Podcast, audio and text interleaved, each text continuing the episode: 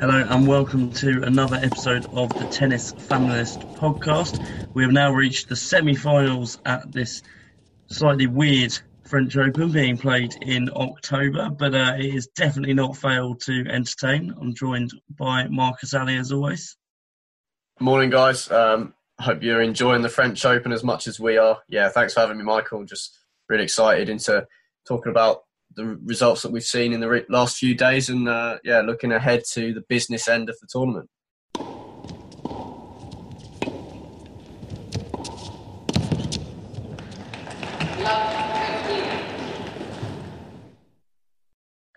So we will start with the men's draw, which uh, we saw the quarterfinals being played after over the last couple of days and uh, semi-finals tomorrow. Uh, we'll go through it sort of chronologically, so we'll start with uh, the Nadal-Schwartzman semi-final, which has been set up. Uh, Nadal got through uh, a really tough quarter-final, actually, although it was straight sets, uh, against nineteen-year-old Yannick Sinner of Italy, uh, who really pushed Nadal in the first couple of sets. I think it was a shame to see Nadal run away with the third one so easily. Um, so we'll just start with Nadal. Uh, Marcus, I, I won't ask you if you've been impressed with Nadal because I know the answer is going to be yes. But um, what did you think of that quarterfinal? Oh, I thoroughly enjoyed it. Um, probably my favourite match of the tournament so far, or the, the first set anyway, because I did uh, kind of fall asleep midway through the second or towards the end of the second. But that first set was awesome. I mean, it was so competitive. Sinner, I mean, Sinner had him, really. You know, he served for the set at six five. And, you know, li- really live live with Nadal. And Nadal was playing some great tennis. There were some epic rallies. And, um, no, it just really showed how good Sinner can be. I mean, I've said, I've said this to you in the week. I do think he's maybe the most complete player that we've seen at this age. Uh, just the, his ability to mix it up, really, you know. He's not a huge server, but he can be very accurate. I noticed even uh, in, in that first set in particular, he didn't get many of his first serves in. But a lot of his second serves were really good for a second serve. Like, they were testing Nadal. He wasn't just playing it easy and just floating it over to get on with the point. So big kudos to Sinner on this match. He definitely comes away, despite the straight sets loss, with more plaudits than than he did going into it. And um, yeah, that first set, they were both, he was living with Nadal brilliantly, and you could say he definitely should have taken the first set. And he, he went an early break up in the second before obviously losing it six four. But no, that was by far my most enjoyable sort of exchange of the tournament so far, seeing seeing Nadal getting tested finally. Although, you know, he is an absolute machine and he came through that test in flying colours in the end. Yeah, I agree in the sense that it was a really impressive week for Yannick Sinner. Um, I will just take the opportunity now to mention that in our first pod of the French, I said Yannick Sinner would get to the quarterfinals and beat Alexander Zverev in the fourth round. And uh, yeah, it's one of my predictions that came off right, so I'll just plug that there. Um, yeah, no, I completely agree that Sinner played some fantastic shots. There was one particular shot, I can't remember which set it was. I, I want to say it was the first set, but it might have been the second, um, where Sinner had this backhand volley and it was sort of too high for him to smash. He could only really get a little bit on it, and he angled it so perfectly that it actually ended up hitting Nadal's bench at the side before Nadal could get to it, which I don't think I've ever seen before. I don't think I've ever seen a ball actually hit uh, the chair of another player before uh, having its second bounce. But um, yeah, really fantastic shot from Sinner. And I, th- I know what you're saying about the um, the fact that he could be one of the, the most all-round players we've seen at that age. I always hesitate to sort of say these things myself, because I feel like I've said similar things about Alexander Zverev and, and Stefanos Tsitsipas, which, of, of course, they're, you know, still doing really well and, and probably will go on and win slams. Tsitsipas has got a, a really good chance and will go on to later, doing very well this week. But, um, yeah, I, I do always hesitate a little bit just because of the sort of reign we've had of the big three, and they have suppressed so many of these sort of surging young players coming up, the likes of sort of Dimitrov, Milos Raonic, uh, perhaps that sort of mixed generation in the middle, uh, that missed generation, I beg your pardon, um, in the middle. So yeah, I, you know, I'm not going to jump too early um, On saying that, but I, I do think from what we've seen from Sinner uh, this week has been really impressive. As as for Nadal, same old at the French, um, never ceases to amaze. Uh, had a not the best week in Rome the week before, uh, where he, he lost quite comfortably to Diego Schwartzman, who he's going to play in this semi-final. But um, him at the French is, is just a different animal. Um, so we'll move on to Diego Schwartzman now. Uh, who has made his first ever Grand Slam semi-final. Uh, he'd only ever made one quarter-final uh, before this, which was last year's French, so he's, he's got a good record at the French.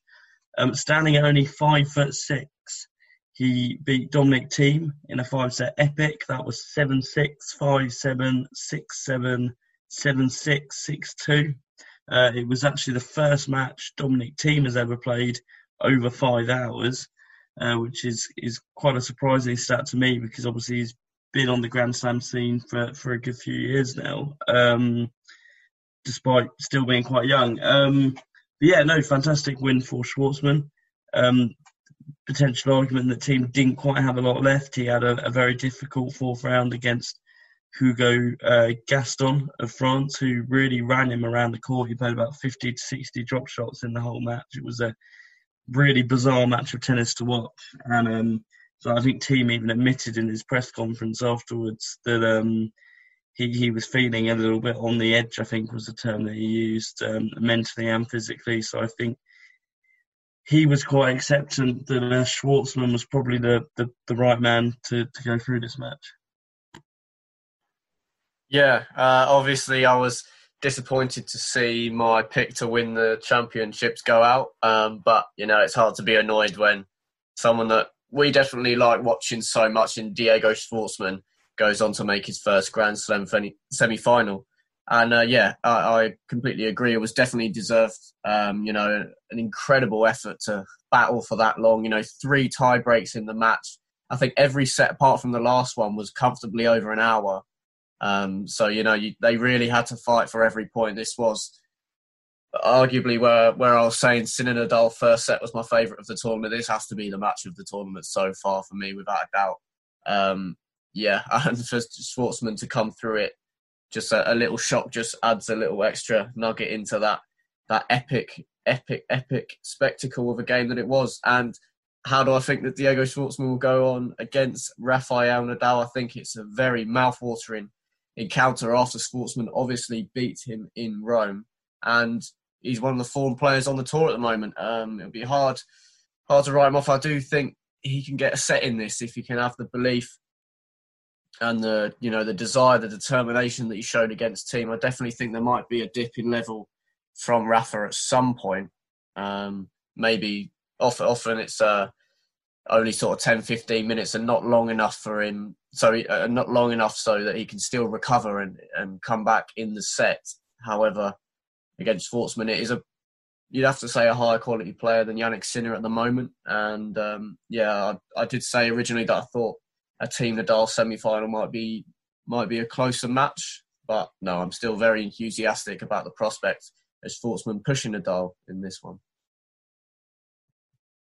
Yeah. Um... Yeah, just looking at the, the Nadal-Schwartzman semi, I think it could be a really intriguing counter. Um, the head-to-head record is quite grim for Schwartzman, though he won that last game, uh, that last match, I beg your pardon, in Rome just two weeks ago. He's nine one down to Nadal. That was his first ever win uh, in ten matches. I, but I do guess maybe it is the best time for him to play Nadal, because on all of those other matches, he, he would have been going in knowing he'd never got that win against Nadal, whereas now he's going in knowing that he, he beat him two two weeks ago, and it might give him a lot more confidence. They've played, in those ten matches, they've played uh, four times at Grand Slams, uh, and he's Schwartzman's actually got a set off Nadal in two of those matches. He got a set off Nadal at the Australian Open in twenty eighteen, and uh, he then got a set off Nadal at the French Open in twenty eighteen. I believe he was the only man that tournament to actually win a set off of Rafael Nadal, so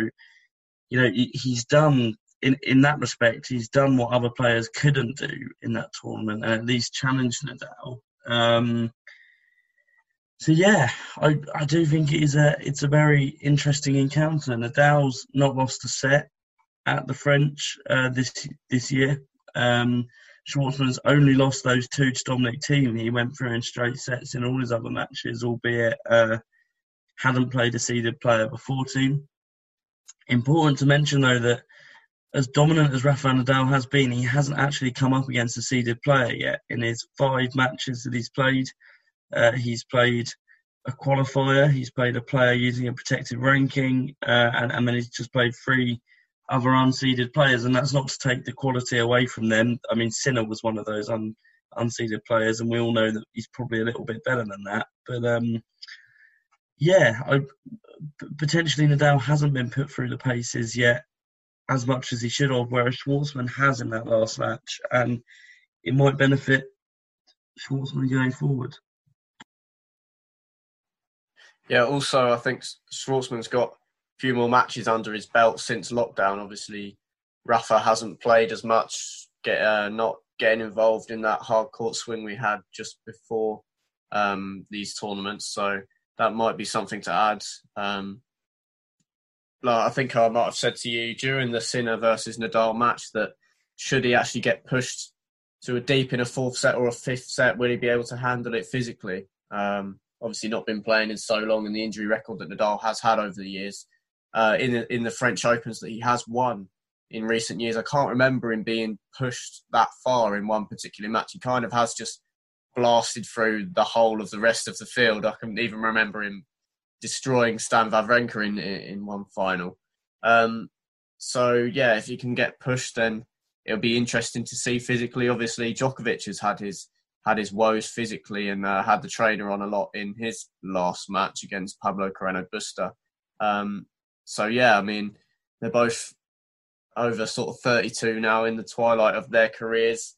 If a younger player like Schwartzman or Tsitsipas can get a set or two, Um, it will definitely get very interesting and make us look a lot likely, um, a lot more likely that we might get a brand new Grand Slam champion in this event. Yeah, you're definitely right in the sense when you say Nadal hasn't been pushed massively at the French.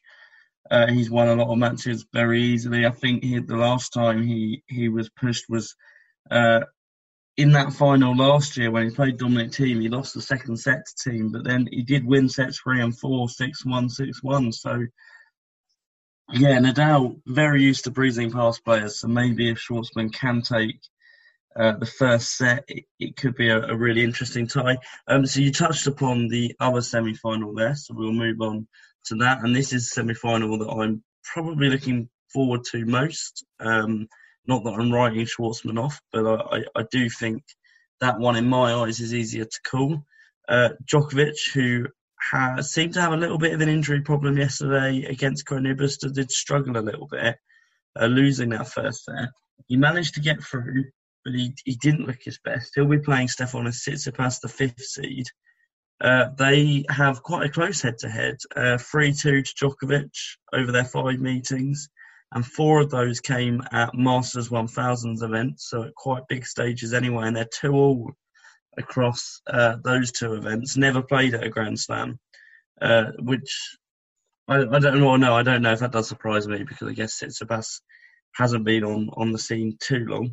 Um, but Tsitsipas did boast a two one lead over Djokovic until their last two matches. Um, Djokovic has only lost one set, Uh, which was that one to Pablo Carreno Busta. Other than that, he just flew through his other matches. Um, wasn't challenged massively in his first three rounds, but um, was given a really tough match, a tough fourth rounder against Karen Khachanov, who I watched this game and I said to you, Marcus, it's one of the best I've seen a player play, but not actually get a set in, in respect to Khachanov. He um, he really, really did push Djokovic. He broke him, I think, two or three times in the match. Um, He didn't make it easy for Djokovic at all and played some fantastic stuff, but Djokovic was phenomenal. Um, but of course, that was before last night when he did have his injury problems.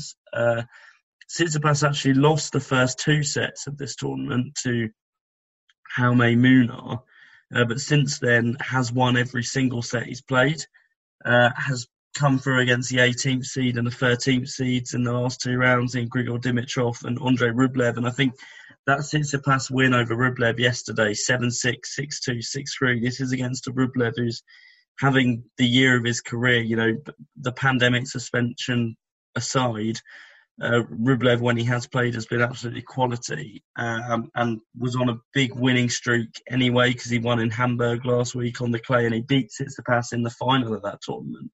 Uh, but Tsitsipas didn't even give him a look in yesterday. Uh, quite a comfortable win. So, um, yeah, interesting match, this one. I think... Um, I, I, I can't see this being straight sets. I could I could easily see this being a five set match. I'm not going to lie. I, I think I think I'm going to say it'll be a five set match. I said similar about his uh, quarter final with Andre Rublev. I think on the poll that uh, we put up on at Tennis Familist on Twitter, I went for Tsitsipas to win in five, and he ended up breezing past Rublev, which came as a surprise and really. Um, just made me have to consider Tsitsipas as a, a lot stronger player looking at this matchup now. I think it's hard to tell with Djokovic just how much that injury is hampering him. I think we've seen him go on to really win Grand Slams, not looking one hundred percent. Um, just that just sums up what an incredible player he is. Um, but yeah, really struggled in that first set against Carreno Busta, obviously losing it six four, as you mentioned. Um, had the trainer on maybe twice or three times inside the first couple of sets. Um, It was like his left arm, I think. Uh, so he was struggling a lot more in the matches that he was serving, it looked like. And it was quite hard to watch at times. I was kind of thinking that if he stayed at the same physical state, Carreno Busta could have won that match. But, you know, he dug in and uh, found a way, as he always does. And But, you know, coming up against Tsitsipas, will he get that chance? You know, if he's if he's struggling for, say, an hour, that could be two sets gone against a player of the quality of Tsitsipas. So it's a very interesting matchup. Obviously, I hope that Djokovic is um, can can be fully fit. Just it just makes it better as a as a spectacle. Um, but no, definitely a, an interesting one. And um, yeah, you, you never really know with Djokovic what what what, uh, what side of the injury is going to come out. Usually, usually he'll be all right, but. Um, I'm not sure, knowing that even if he goes through to the final to face Nadal, he wouldn't be favourite and it'd have to be a, another onslaught if he is going to somehow win this French Open. Um, maybe that would hit his motivation a bit. I'm not sure. I mean, but yeah, I do agree with you. It is the more enticing match. And uh, yeah, Tsitsipas loves it on the clay and I'm sure he'll believe in himself that he can make the final. Yeah, no, um, I completely agree with you there. I think Tsitsipas, uh, as you say, his win against Rublev was fantastic and And as much as people might like to see Tsitsipas win this, uh, to see a new Grand Slam finalist, I think people really do want Djokovic to be at full fitness, which I, I hope he would be. He's got a day's recovery. It it didn't look like a, a major injury. I mean, he he was having problems with it. It was hard to know what exactly it was. It sort of seemed to be his left bicep, but he also had a sort of plastering around his neck. Um, so I'm not sure what the... what exactly it was, but um, ho- hopefully it's just was a, a little problem on the day and hopefully you can just sort of shake it off for a couple of days. So I think it's about predictions time uh, for our semi-finals. Uh, I am going to say Rafael Nadal in straight sets. I think Schwartzman definitely has a chance of pushing him, but um, I'm going to say Nadal to win it in straights. And uh, Tsitsipas Djokovic, I feel that I've got to go Djokovic because uh, my other big call in my predicted draw was Djokovic to beat Nadal in the final. And though I think that Djokovic-Nadal final is now maybe looking a little bit more in favour of Nadal, I'm gonna I'm gonna stick to my guns. I'm gonna say Djokovic to win it in to win against Tsitsipas. I know I've just said it's gonna be five sets. Um, yeah, I'll, I'll go Djokovic in five. Fair enough. Interesting calls. Um, I'm going to say Djokovic in four and Nadal in four. I think Schwartzman and Tsitsipas are just too good of players to get rolled over. Um, you know, Diego's in the in the form of his life, and uh, yeah, I'm sure we're going to see some great tennis. But yeah, um, the top two seeds are going to win in four for me. Okay, interesting predictions. We've gone for the same winners, but uh, different scorelines. So uh, we will move on to the women's draw now, uh, with the semi-finals being played today. Um, and one very interesting semi-final, which we'll start with, uh, as it's the, the first match being played. um, which is Iga Świątek of Poland. Uh, she's only nineteen years old, so a massive occasion for her. Uh, she's coming up against Nadia Podoroska of Argentina, uh, who's only twenty-three herself. Uh, she's ranked one hundred thirty-first uh, to get to a Grand Slam semi-final. Very impressive. Uh, I'm just reading before this that uh, Podoroska actually won uh, a title in San Melo uh, just before she went into the qualifying draw of the French Open. So she's actually on a thirteen-match winning streak. So I think, though she'll probably be considered the underdog against Świątek, who uh, just absolutely butchered the favourite Simona Halep in, uh, I think that was the fourth round. Um, though Świątek probably favourite in that respect, someone on a thirteen-match winning streak, I think, has got to be a danger to anyone. You, you've surely got to be on a massive high from uh, winning thirteen matches in a row in just the last couple of weeks. So I think Podoroska's going to really fancy herself. Um, but Świątek uh, hasn't lost a set yet, beating uh, Halep, as I said. I think that was six one, six two, major shock. Also coming through in straights against uh, Eugenie Bouchard before that. Um, and then, yeah, um, and she beat Trezovan, who uh, in the quarterfinal, who had stunned the fifth seed Bertens uh, the, the round before. Podoroska has dropped two sets on the way to this uh, semi-final, but she did uh, absolutely thrash as well uh, the third seed, Alina Svitolina, in the quarterfinal. So, fantastic result for her. So, I think two women here that you definitely wouldn't have expected to get to the semi-final, but have really uh, shown why they, they should be here in, in, in their weeks and, and for Podoroska the last few weeks.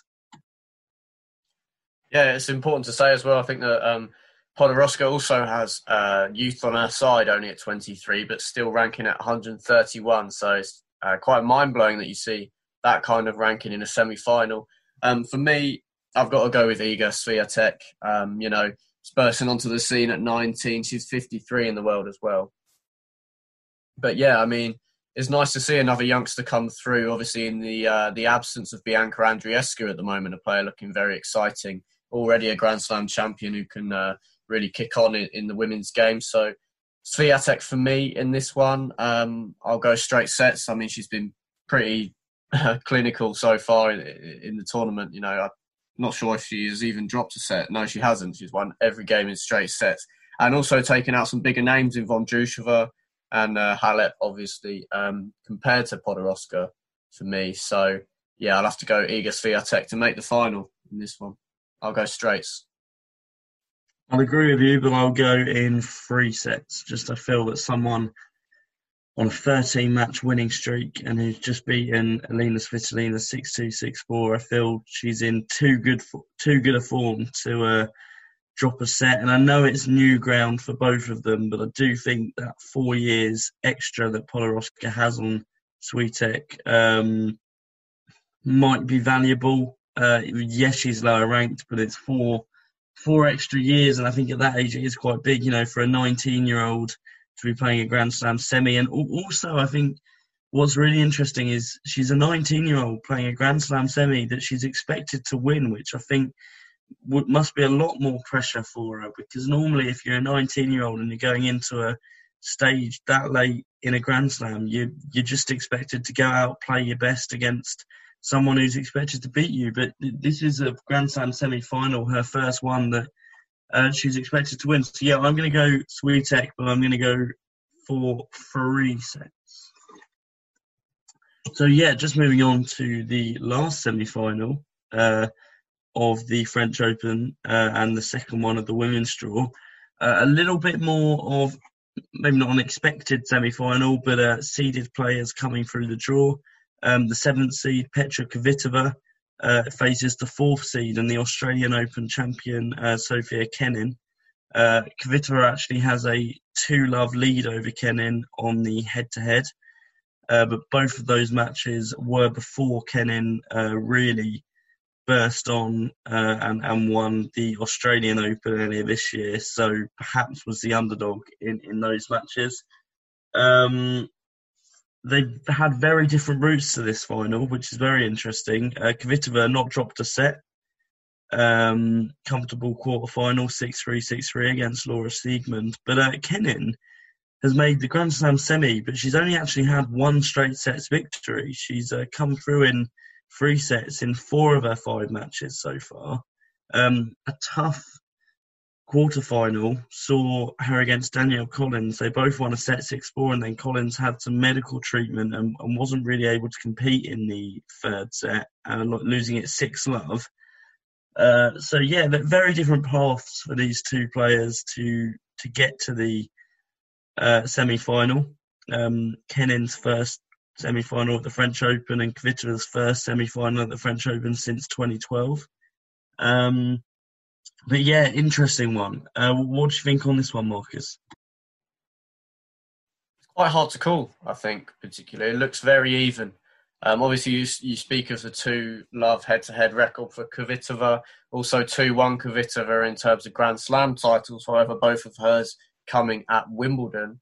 Um, I didn't actually realise Kenin was only twenty-one. Uh, so Kvitova's got nine years on her, which... could play for a lot, might not. It's a very interesting one. I'd have to edge towards Petra Kvitova, I think. Maybe that's just vi- bias of uh, me seeing her play brilliantly at Wimbledon um, over the years, and I haven't seen as much of Kenin. Um, however, you know, she won the Aust- Australian Open title this year, and Kvitova hasn't won a Grand Slam for six years, so... It's very even, I think. I probably, yeah, I'm just going to edge towards Kvitova. I'll go Kvitova in, in three sets. Um, but, yeah, it's, it's going to be close. None of them have uh, yeah, made a French Open final before, I don't think. So, yeah, very interesting matchup. I'll go Kvitova in three. Yeah, I'm going to continue the trend. I'm going to go for the same winner, but I'm going to go Kvitova in two. I think Kenin, having lost... Uh, four sets on the way to this final, is going to be a lot more tired than Kvitova. Kvitova has breezed for every match, really. Um, but it is important to note that Kenin has only ever been past the quarterfinal, uh, well, has, has only ever reached the quarterfinal stage at one Grand Slam in her career, and that's the one that she won. So she's never lost at this stage in a Grand Slam, so it's, it's hard to know. Maybe she will have a that real grit and determination, but I'm, I'm going to go for Kvitova in two. So, yeah, that uh, sort of wraps up uh, looking at the men's and the women's singles draws uh, with the semi-finals coming up. Uh, all, all four really interesting semi-finals, which could prove to be very close matches. Uh, we're going to go on to guess the player in the next part.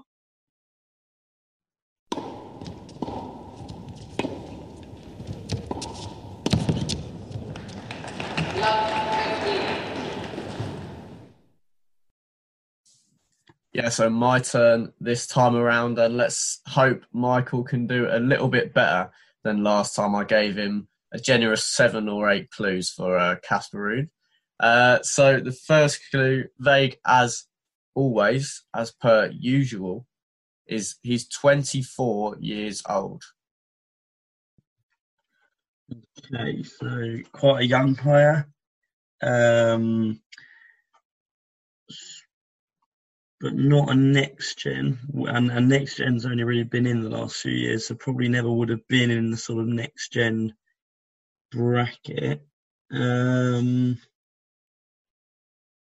I don't know, actually. Next-gen has been going a few years now, so they might have, next-gen's twenty-one down, so they might have just...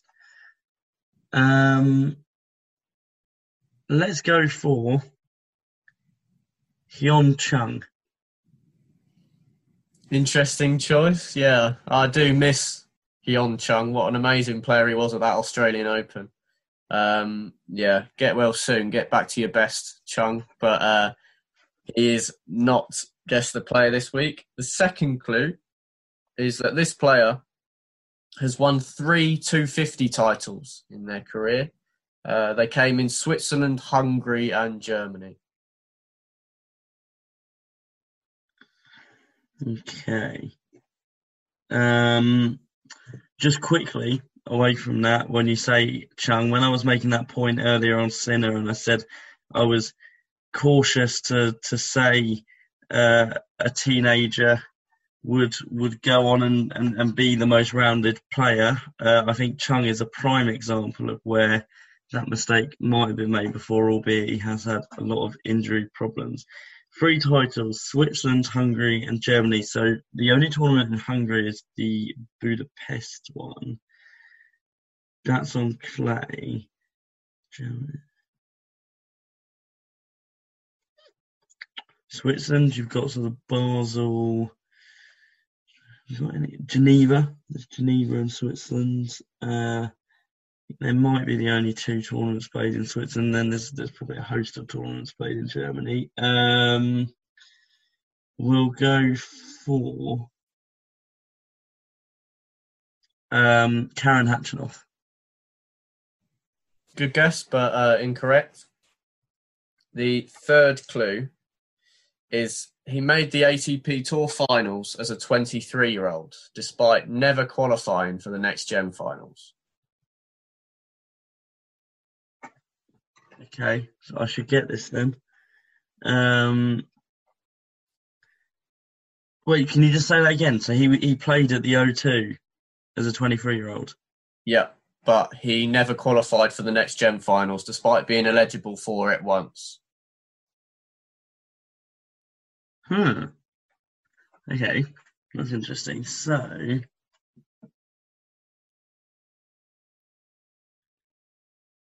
is Berrettini young? I think he is fairly young. Uh, Berrettini has played at one A T P Tour Finals. That was last year. I think that I think that was as like a sort of replacement for a player. I don't think he actually came top eight. I think he was nine. Um, I think Berrettini is about that age. Yeah, Matteo Berrettini. Yeah, correct. Well in. Get in. I think he was actually number eight. I don't think he was a replacement. Okay.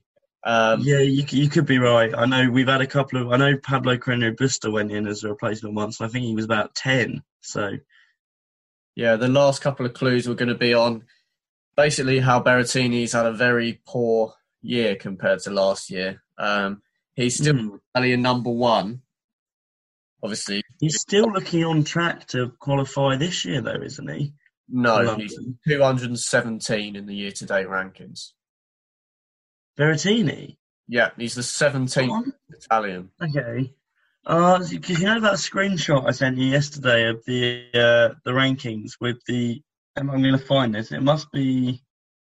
Yeah, that was just the current rankings, I think. Was that just... But then he wouldn't be that high up on the current rankings and that low on the year-to-date. Because... But because they've changed the ranking system, haven't they? Because people haven't been able to defend points. Of course. Of course, yes. Yeah, so Berrettini on... I'm confused then. Are these rankings I've sent you the rate? I'm I'm pretty sure they're the Race to London rankings, though. No, they're not. But what? It's got the ticks next to the players who have qualified. Well, and... there's no there's no Rublev in there, is there? Yeah, uh, yeah.